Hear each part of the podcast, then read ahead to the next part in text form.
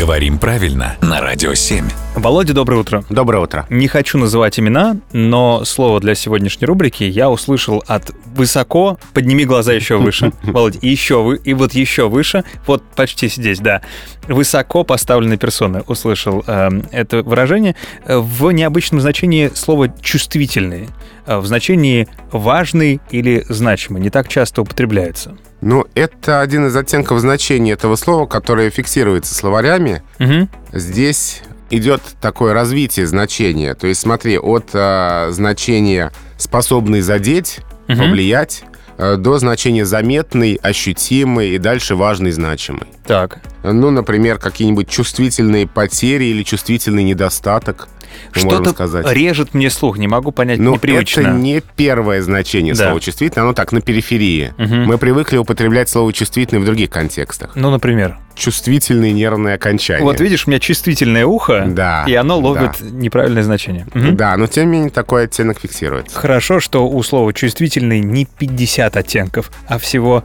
парочка. Спасибо, Володя.